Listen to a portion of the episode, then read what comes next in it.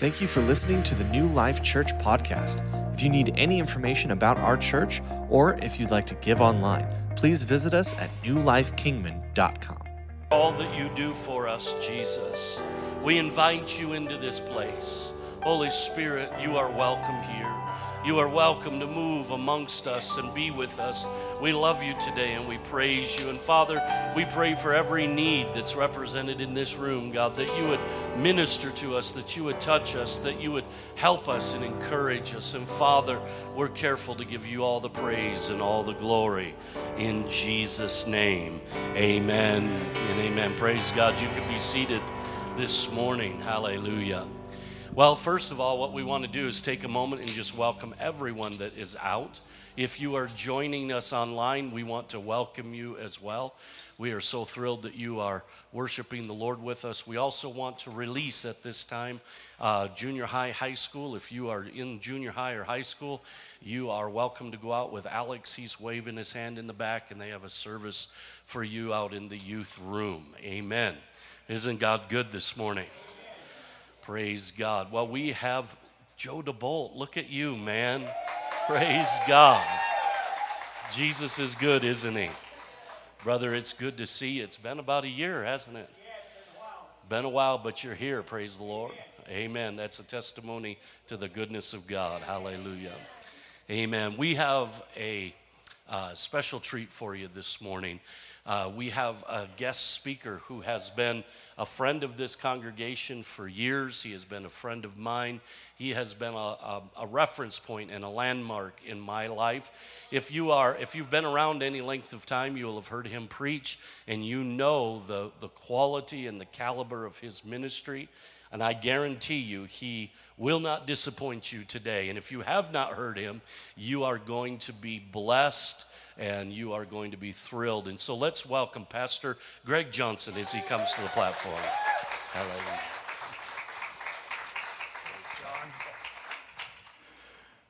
It's an awesome introduction. so if anybody leaves here disappointed, I don't know what's up, what's up with you. Yeah, that's an issue going on. Me and Joe are on the same schedule. It's been over a year since I've been here, bro. Yeah, we're here together and the same reason, the COVID thing and all that hit. And uh, it's really, really good to be back with you. I want to share with you something I, I spoke in the earlier service that um, I've been coming here um, to Kingman for many, many years. Um, I don't know how many altogether, but 20 uh, some years, you know, uh, in, from one season. And um, I can tell you this that in all the services I've been in and all the times I've been here, I honestly have never felt what I felt like this time, this visit. There's, there's something fresh that's happening here. Maybe you're here all the time and you're like, well, what you talking about? But uh, I'm just telling you that I'm coming in and I have a, a reference point of many places, and so I just want to give props to the Holy Spirit uh, and to the leadership here that has allowed him to show up and be a part of this. And so um, there you have that. I'm going to read from Matthew chapter 16 in just a moment. And I want to talk to you a little bit this morning about the church. The church has taken a bit of a beating this last um, 18 months or so, and uh, the statistics on closing churches are a little bit frightening. And I want to talk to you a little bit this morning about the hope that I believe God wants us to have for His church, because I think that that gets undermined sometimes by various things. But I was reading the other day in 1933 in Germany, the Nazi movement was on the rise very powerfully. And uh, what was happening was that uh, Hitler was um, just uh, establishing himself and his uh, doctrine, his dogma uh, over the entire nation.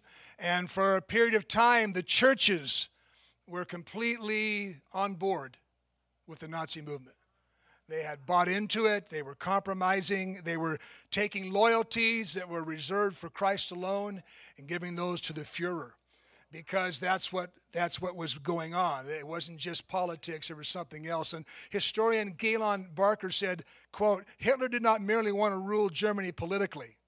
Rather, he wanted to control the hearts and souls of its citizens. At a very fundamental level, therefore, this was as much a religious battle as it was a political battle. And so, what was going on was the churches were uh, uh, being caught up in nationalism. They were being caught up in uh, the German people and the German system, and the, everything about Germany was the best there was. And uh, Germany first. Uh, that's basically what was going on. And so that was being and, and, and, and taught, and it was being uh, brought into the, the schools at an early level. And so the church began to capitulate to this. The church began to give in to this. And it, as you know, it would lead to one of the darkest hours in history when over six million Jews were exterminated by the Nazi movement. And uh, the churches uh, in Germany were complicit for a long period of time to this. And so when this was going on in the midst of this uh, compromise, there was a young uh, Lutheran pastor named Dietrich Bonhoeffer who became very concerned about what was going on. And he established a school, a seminary of discipleship in the city of Finkenwald.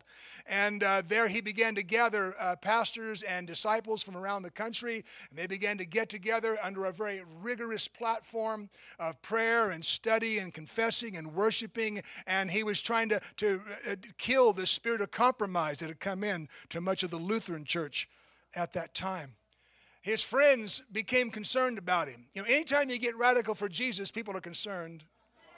Uh, yeah, yeah. Slow down, bro. Slow your roll, you know.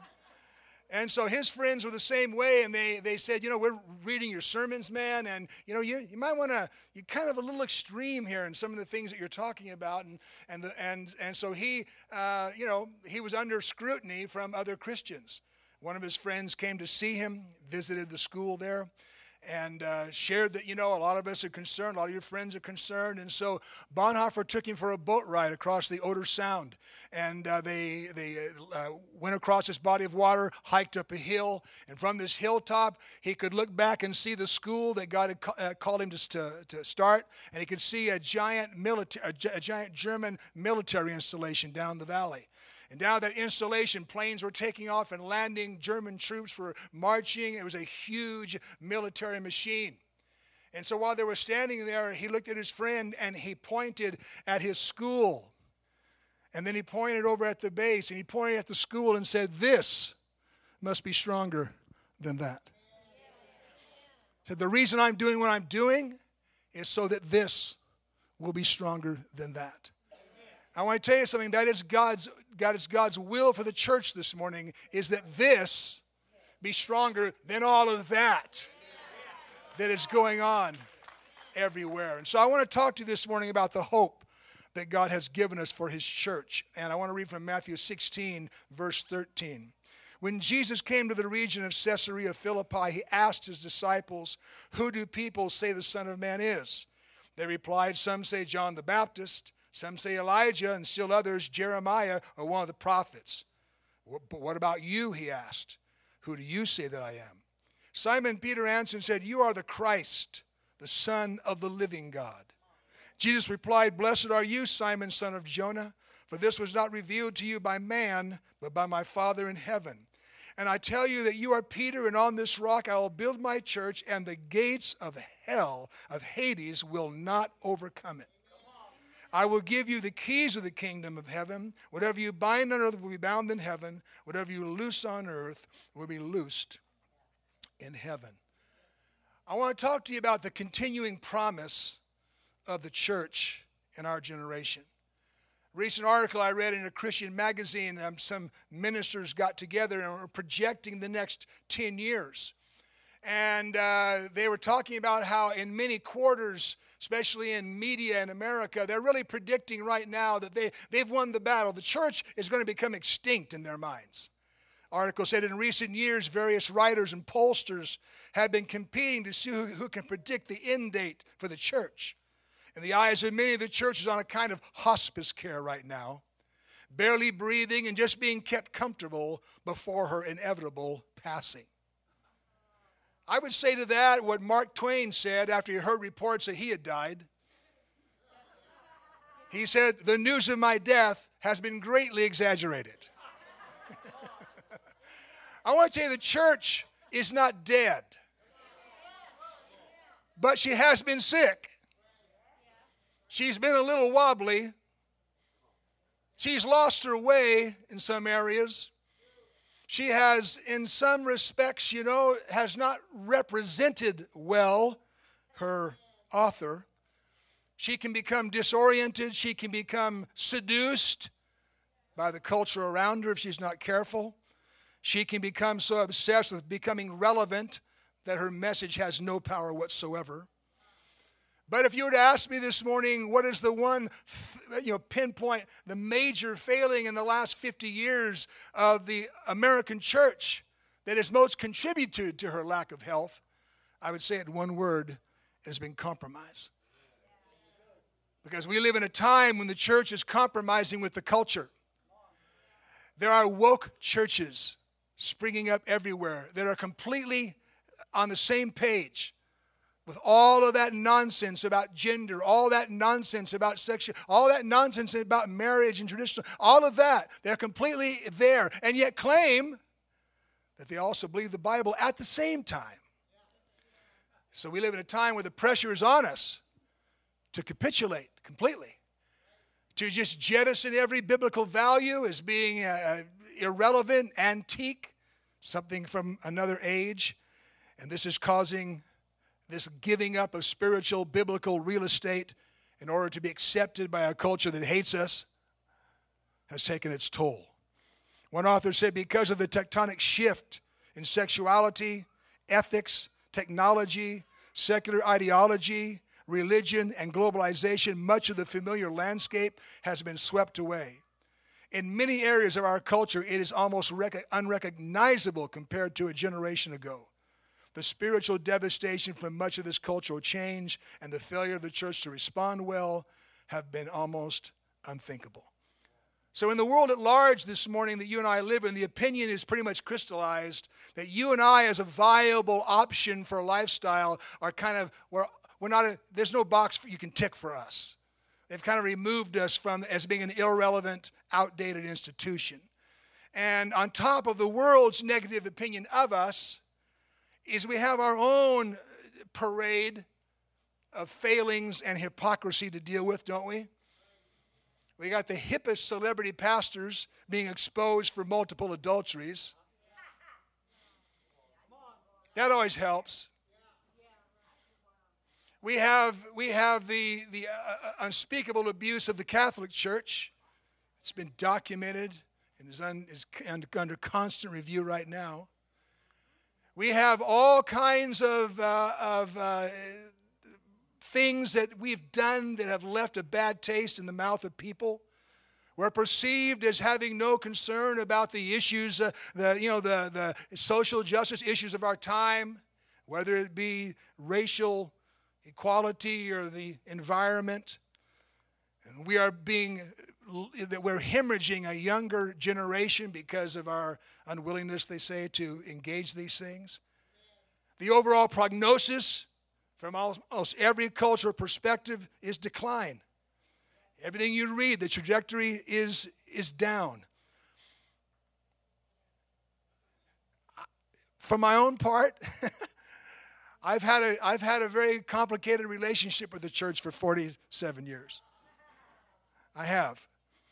I've had my own complex relationship. I have loved the church and I have loathed the church. I've seen it as a place of incredible blessing and sometimes an unbearable burden. I've been parts of churches where, because of being a part of that, everybody in my family shunned me with good reason.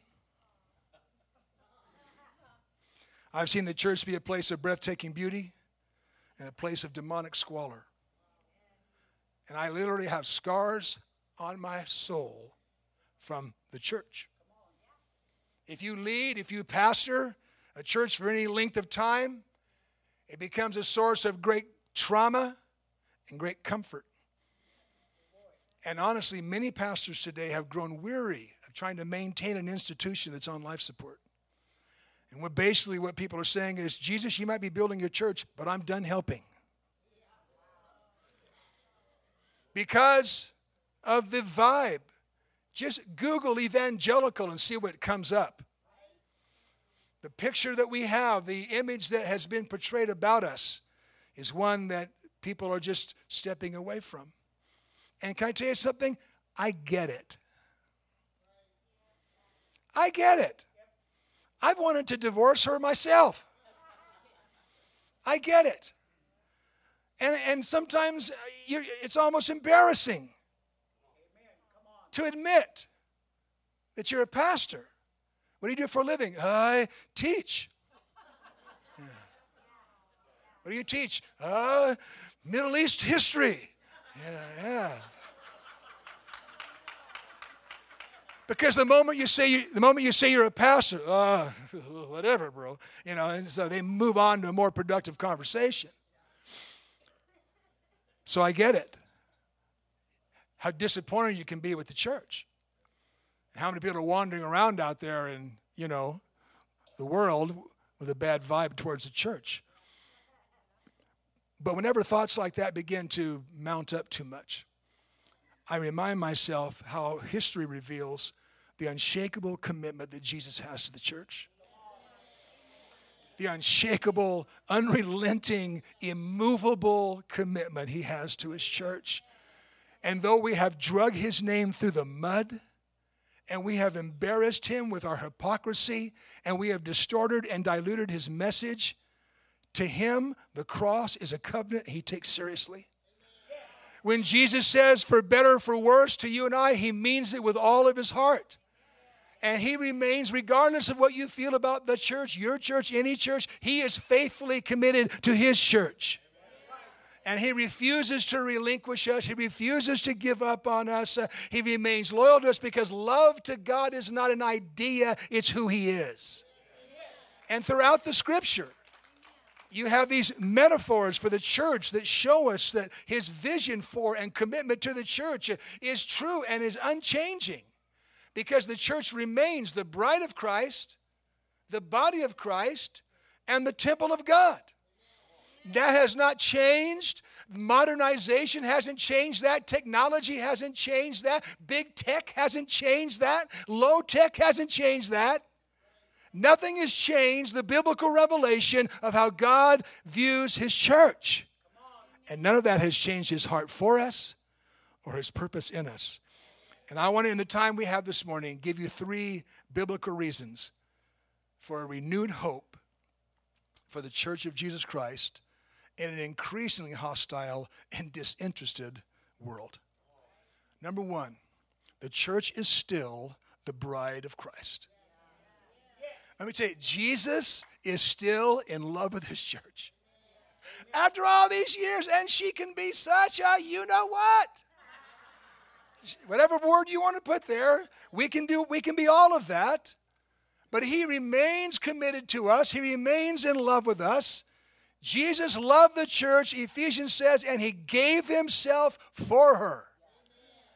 That's what it says in Ephesians 5, verse 25. Husbands, love your wives just as Christ loved the church and gave himself up for her to make her holy cleanse her by the washing with water through the word, and to present her to himself as a radiant church without stain or wrinkle or any other blemish, but holy and blameless. You want to keep a church on track? Keep washing her with the word.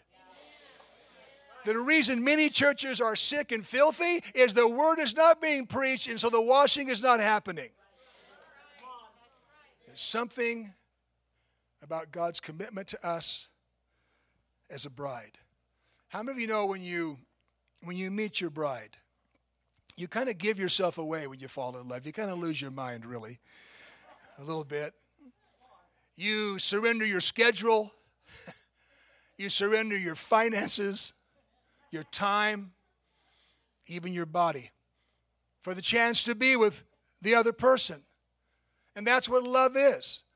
We understand that in married love, in, in romantic love, yet we often fail to see Jesus' commitment to us in that same way that he, he's, he's sold out for us.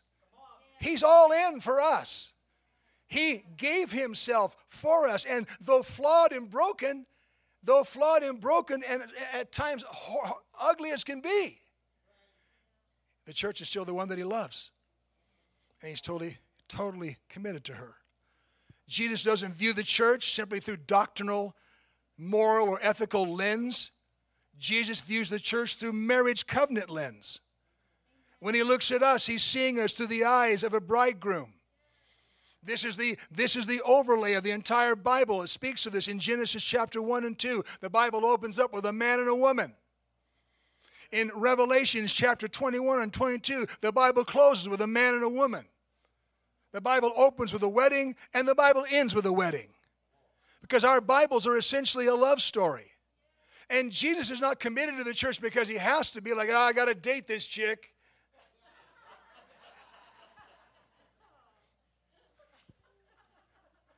He wants to be with us.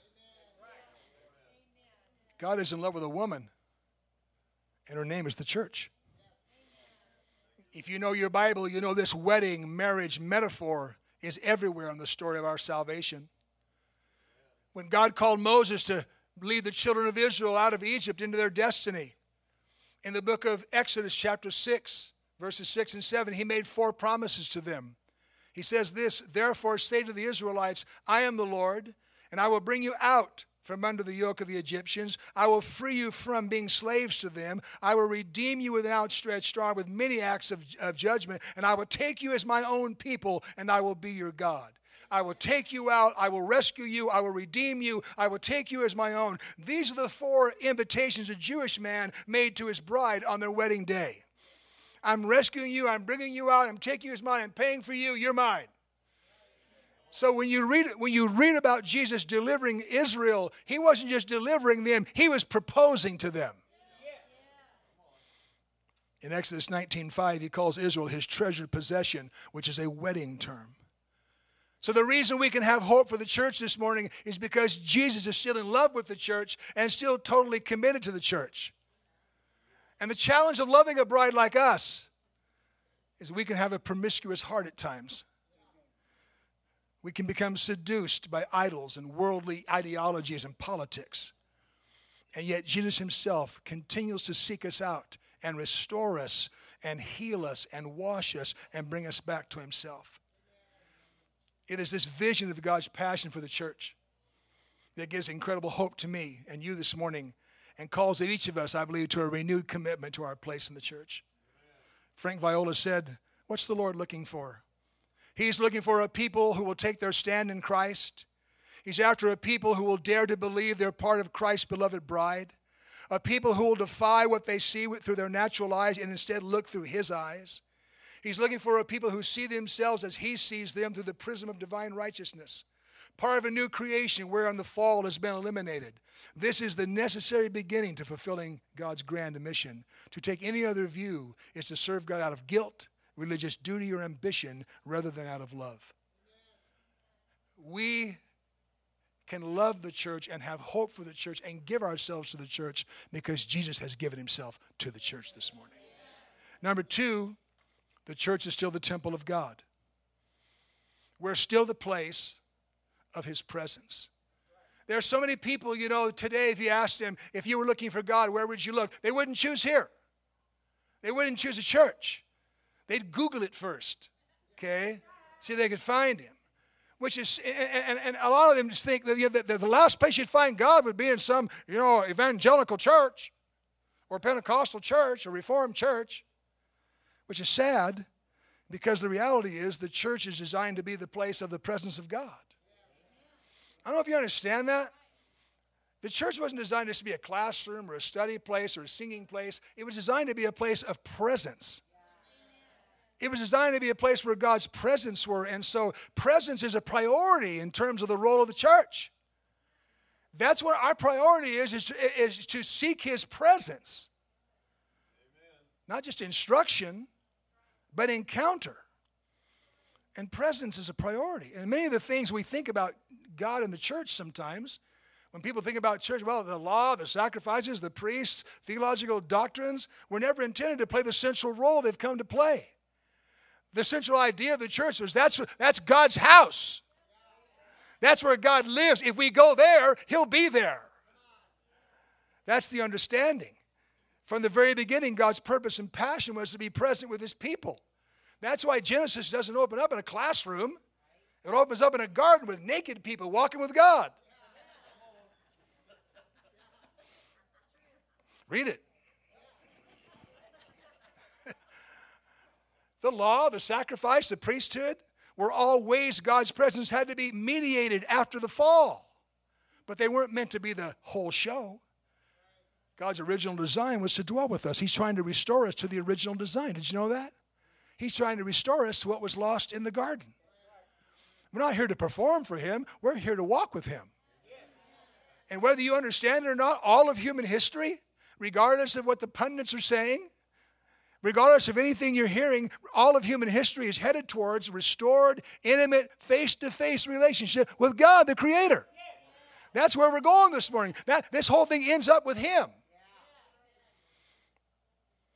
In fact, the entire redeemed earth and creation is going to be a temple of intimate communion and, and presence of God. I love this idea. This whole thing of, I, I, I don't care anything about being playing a harp on a cloud, bro, in diapers. I don't want to do that. You know, I want to be with Jesus. The Bible says this in Revelations 21 22 I did not see a temple in the city because the Lord God Almighty and the Lamb are its temple. The city does not need the sun or the moon to shine on it, for the glory of God gives it light, and the lamp is its the lamb is its lamp. So God's presence among his people has always been a priority. And so our calling as the church is to be a, a, dwelling place, a temple of God, because his will, his desire was he wasn't looking for a building to dwell in, but a people to walk among. And what happens in religion is we try to we try to create these external, uh, you know, dynamics that, that represent God. What he, what he really needs is a heart that wants God, a heart that wants to encounter God. I don't want a symbol. I don't want a picture. I don't, I, I don't want an analogy. I want an encounter with God. I think of all the things I remember when I got saved in 1971, is I remember the presence of God being in those services and I'm feeling his presence. I'm like, dude, I was at a Led Zeppelin concert at the San Diego Sports Arena two months ago, and now I'm in church. what's up with this? And I feel something. I felt the presence of God. It made me want to weep, made me want to, uh, uh, always made me want to get down and ask for forgiveness. It's the presence of God. It's what made the difference. Had the presence not been there, I would not have stayed because the music was not compelling.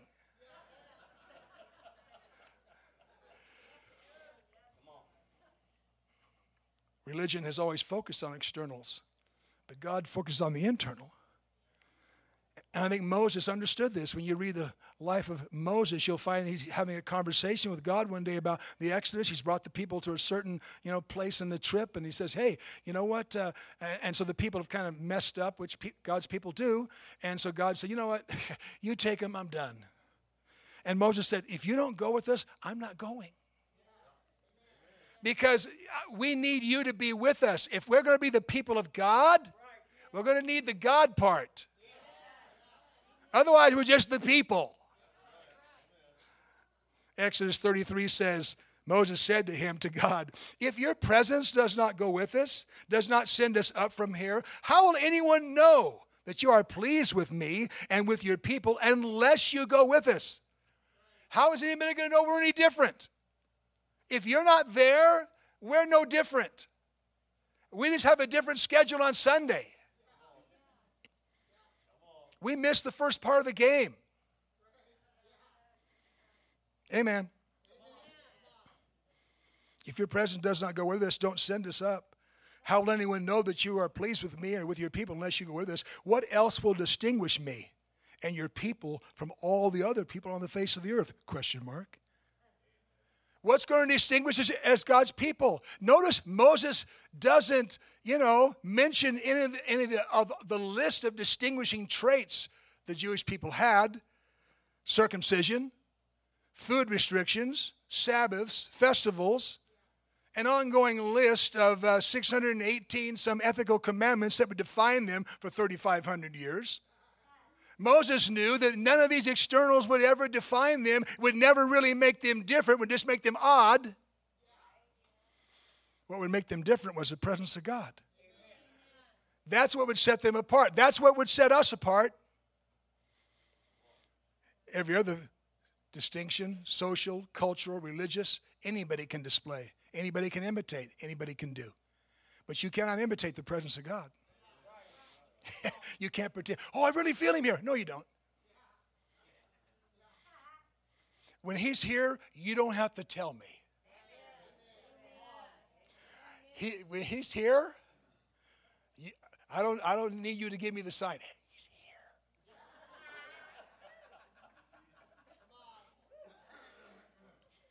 God's presence was the unmistakable desire that he had. By the time the Lord was ministering in Israel, the rebuilding of the temple had been going on for 46 years.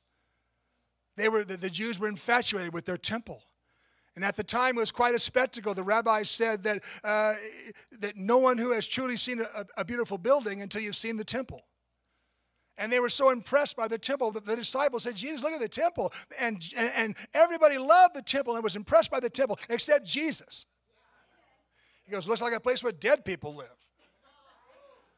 It looks like a place where robbers and thieves live. That's what he said. I think I'll go in there and turn some tables over. Everyone was impressed except Jesus. And his opinion of the temple, he knew something that a lot of us don't know, is that after, after Ezekiel chapter 10, the presence of God no longer dwelt in the temple. Everything there was a symbol. There was no active presence of God in the temple in Jerusalem until Jesus walked in. Until Jesus came into the outer courts. That was the first time God had been there since Ezekiel chapter 10. It was void of life and substance. And Jesus said it's going to be destroyed. That's what he said. He said it'll be torn down and rebuilt in three days.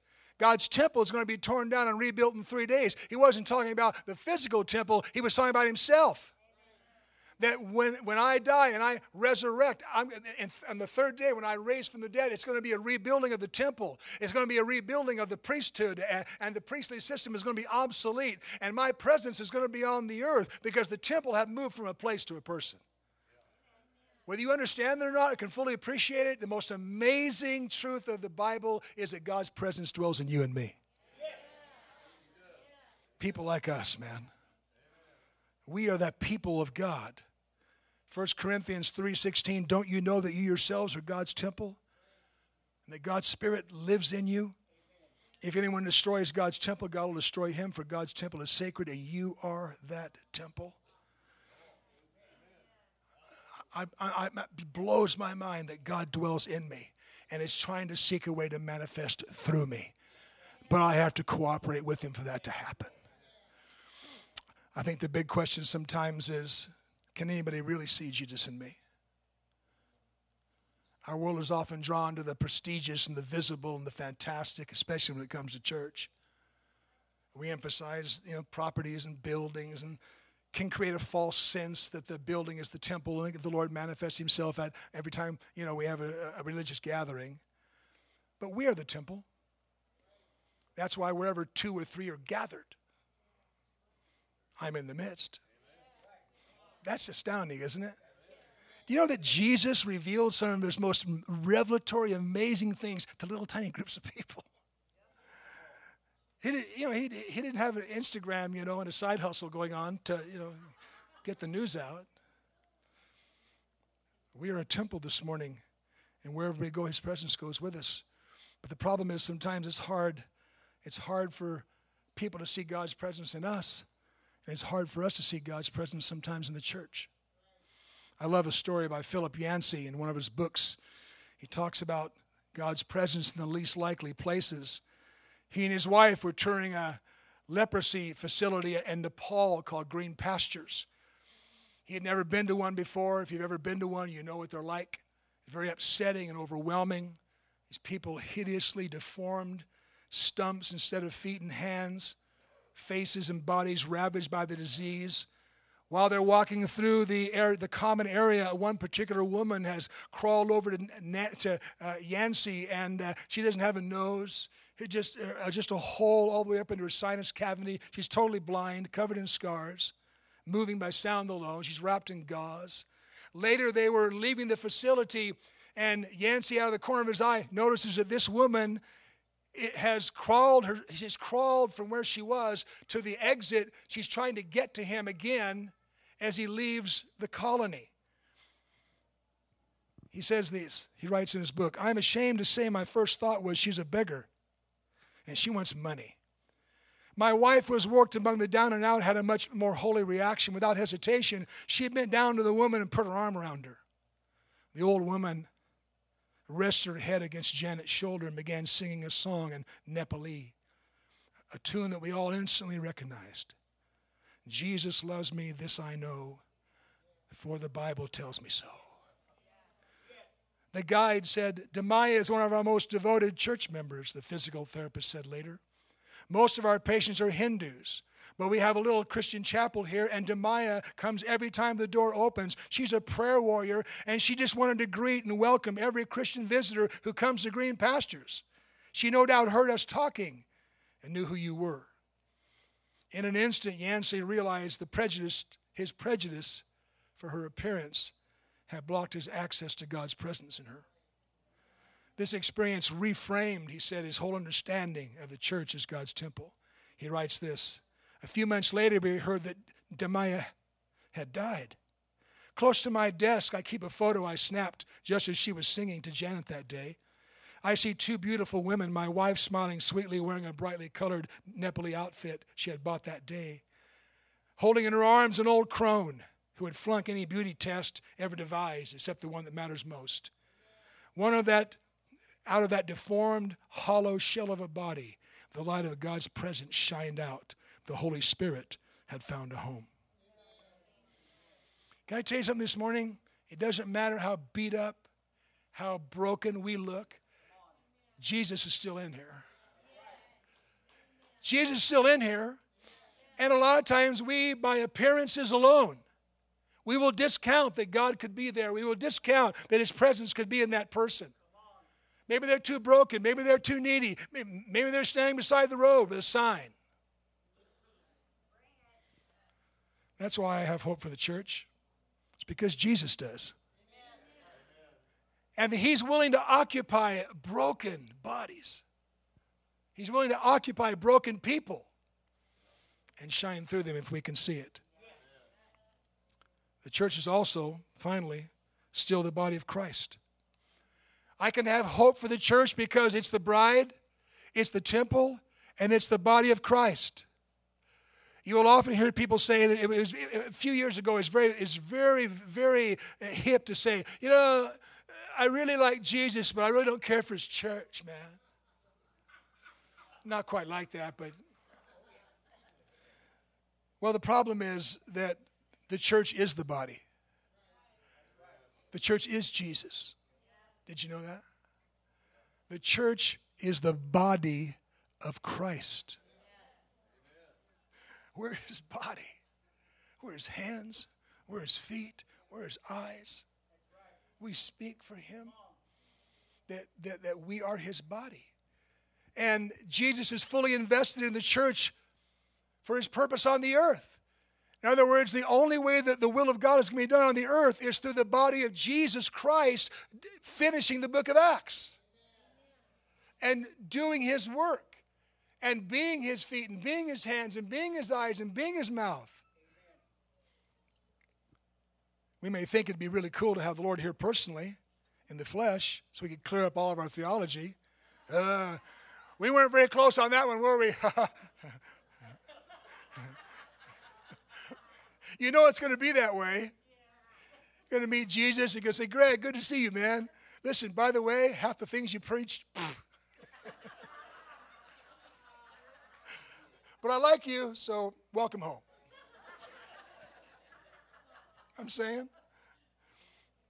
Jesus didn't think it would be the good for us for him to, to stay. He says it's, it's important for you that I go.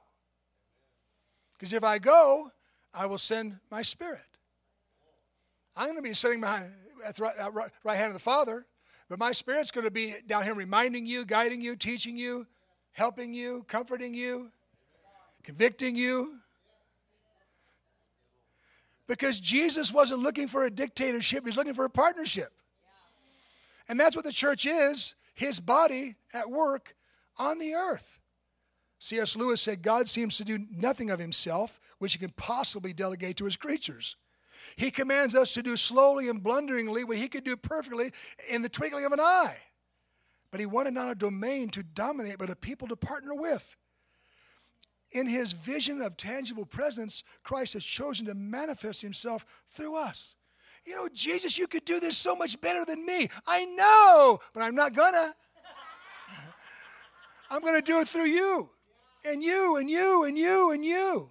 Regardless of what you look like, regardless of what your past is, regardless of what you think about yourself or somebody told you about yourself, I'm gonna use you. You're gonna be my people.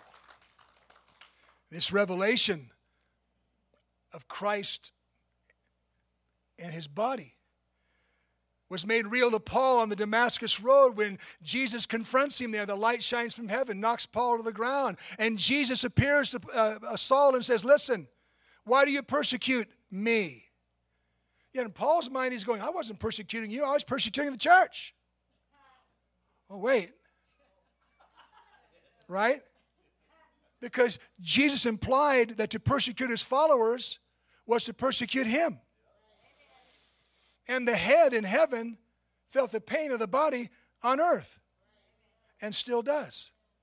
This is a cornerstone of New Testament teaching. 1 Corinthians 2, uh, 12, 27. Now you are the body of Christ, and each one of you is a part of it. From time to time, I'll preach someplace, and a young pastor, a young disciple will come and say, Pastor Johnson, what new thing do you think God is doing in the earth? I think, bro, you don't know the old thing yet. When you get a handle on the old thing, come and see me about the new thing.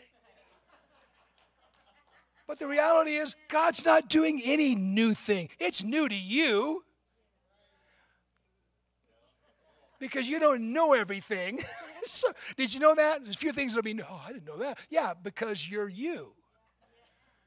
And you can't know everything. So it's not new to God. It's not a new thing when God starts saving people and manifesting himself in a worship service and people get healed. That's not new. It's unique,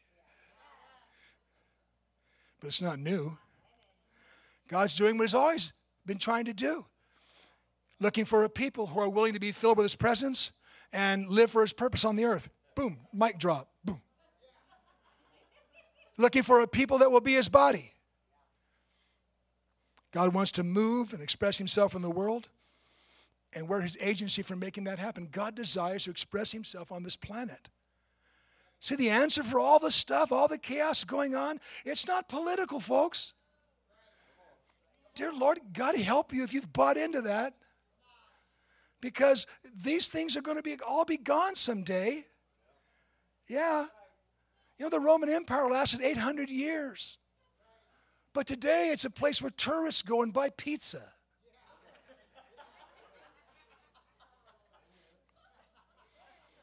No, no one's like, oh man, Italy, look out. no, it's sunken into the pages of history. And yet the gospel of Jesus Christ still being preached this morning right here in Kingman, Arizona. And around the world. Gospel is still alive, still going. Church is still here. Roman Empire, not so much. Frank Viola wrote Evil spirits desire to inhabit human bodies because they crave expression. That's the whole point of possession. They seek to take over a human body so they can express themselves through it, employing it for wicked purposes on the earth. Jesus Christ is now in the spirit. He craves expression too. He also seeks to make his life visible through a, a many membered being. The body of Christ exists to express God on the earth. Every time you gather in this building, God's desire is to manifest himself through us to the, to the world and to you to strengthen your faith, to build your faith, to encourage your faith. And the church is the place he's chosen to make that happen. It is his body. In 2007, there was a movie that was taken from a book called The Diving Bell and the Butterfly. It was a very moving story of a Frenchman named Jean Dominique Bauby, who had been the editor of a French fashion magazine, E L L E's L or L E, uh, But at the age of 43, he suffered a massive stroke, was in a coma for 20 days, and when he awoke, he lost all control of his body. And he entered a condition called the locked in syndrome, which basically meant he could move nothing. His mouth, his arms, nothing moved. He couldn't speak, he couldn't communicate. He had one saving grace he could blink one eye. His mental faculties were completely intact. Inside of this body that has no control of anything is a fully cognizant, fully aware man, listening to every conversation, uh, uh, unable to comment on any procedure that's being done to him. At one point, they had to sew one of his eyes shut. And he writes, he, later when he learns to communicate, he, sets, he lets him know what that was like. His mental faculties were complete. And the movie chronicles his frustration and determination to communicate somehow through a body that was broken. Eventually, doctors became aware of what was happening in him and they began to struggle to find a way, and they realized that this one eye, he could control it. And they learned that he could, he could communicate by having someone go through the alphabet and he would blink with, with, with the letter he wanted written down. He wrote an entire book that way. It's excruciatingly slow process. He wrote the book on which the film is based. And the sad thing is, he died about a month later from pneumonia. But he shared the agony of having so much to say to his family, his wife, children. So many things he wanted to speak, but he couldn't because his body was broken. I remember reading that story and I thought, first thing I thought was, God, thank you for a fully functioning body, even though it's old and a little wobbly. Thank you for that, man. And the other thing I thought of was I was struck by the resemblance of Jean Dominique's situation to his body and God's relationship to his body, the church. That in some sense this morning, much of the church is in a locked in syndrome. Christ inside of us, full of vision, longing, passion, and compassion for the world, aches to touch it, aches to express himself, but something's happened to his body and it's not functioning properly, and he's got like one eye blinking to try to communicate his vision. We're getting a fraction. Where's all the power, Pastor? We're getting a fraction. We got one eye blinking and God's trying to express him all of his all of his passion. But we've we're only allowing a fraction of what he wants to do. My prayer this morning, and the reason I put this sermon together, was my prayer that in the days and the months ahead of us, we don't know what's coming. But that you and I, and all of us that are part of his body on the earth, wherever that individual body is, that church is, that we'll begin to see signs of life. We'll begin to see us unlocking parts of the body, unlocking the other eye, unlocking the hands, unlocking the feet, unlocking the movement that enables us to be to fully represent him in the earth so that Jesus can communicate through us. That's my prayer for Kingman. That's my prayer for church I attend in Gilbert, Arizona. It's my prayer for every church everywhere. Lord, awaken your body. Awaken your body. Uh, Jason, would you come? Oh, you, you sneak up on me. Oh, yeah, you are. Thought he might have been behind me. If he does, you tell me. If he sneaks up on me. Stand to your feet this morning with me, will you? You've been sitting for a long time.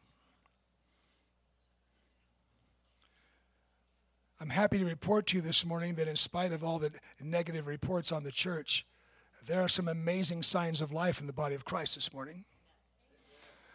And I was so, it was so, it was so a blessing for me personally to come here this morning and honestly sense that this body has got more going on, I feel right now, than it has in a long, long time. And and I'm not here, I'm here to pander to John. I like John.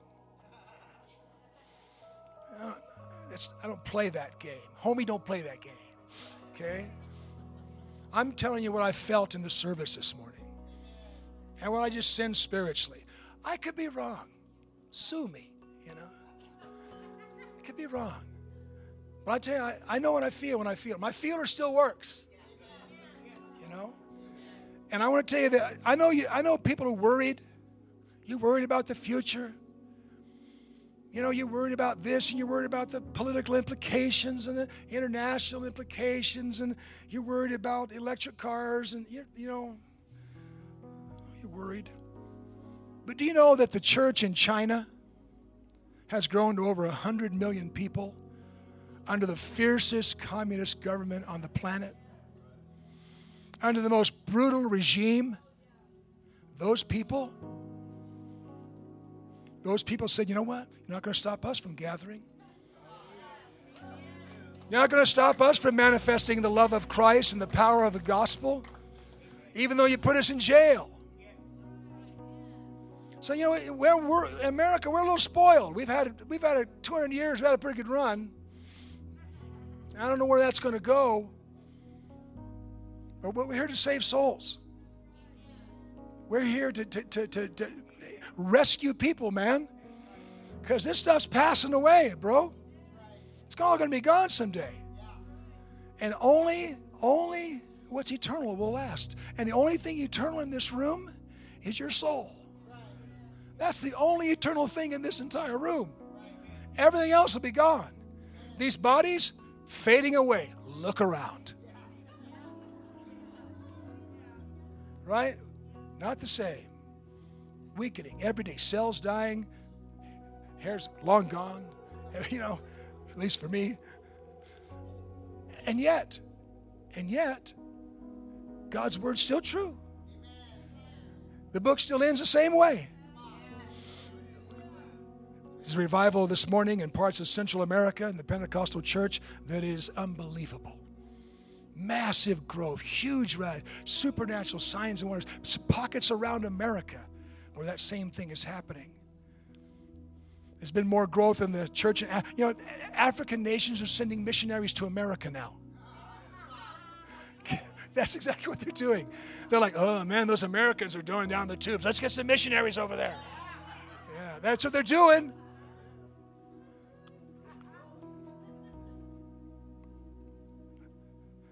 everything I said this morning, you know, everything that was true, everything that came from my heart, I said to say this that each one of us in this room this morning, in the days ahead, if we'll do our part to convert the church from compromise to conviction, to restore her saltiness, turn up her light, and let the real Jesus let that Jesus that captured you at some point in your life, that captivated you, that made you turn away from everything else, made you just turn to Him. You, when you discovered Him, you went and sold everything to buy that field, to have that pearl of great price. I'll, I'll give up everything to have that. If we can, if we can do that, there's hope for the church. And from my perspective, I told you I've been hurt by the church in ways that are unspeakable. But I can tell you this much it's worth my life. It's still worth my life. It's worth all of it, all the blood, sweat, all the tears, all the betrayals and backstabbings and backslidings and everything else. Doesn't matter. It's worth it. You know why? It's His church. It's not my church, it's His church. Let me pray for you this morning. Father, thank you for your word today. Thank you for having us as a bride. We're sorry this morning for our times of unfaithfulness to you, Lord. We're sorry for the times we've turned away and gone after other things. We're sorry for the idols we've embraced. We're sorry for the ideologies that are against your word that we've embraced. And we turn from them this morning, Lord. We place our eyes firmly back on you today. We ask you, Lord, to be our, our bridegroom. We ask you to come for us, Lord. We ask you this morning that help us to be your body. Let each of us find their place and be joined together by love and by commitment, Lord, and by blessing.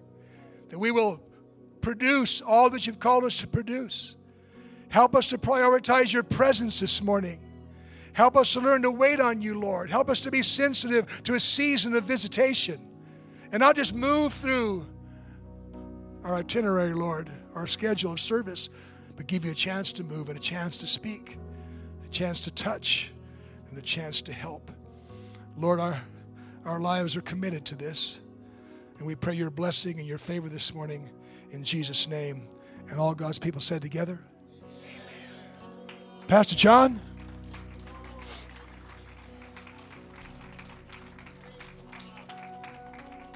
Praise God.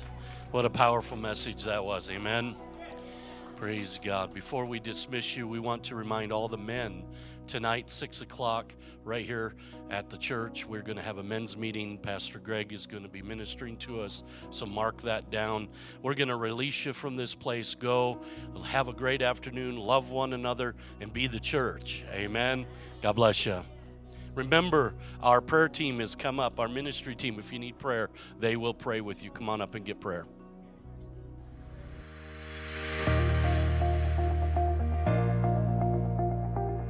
Thank you for listening to the New Life Kingman podcast. We can't wait to see you next week.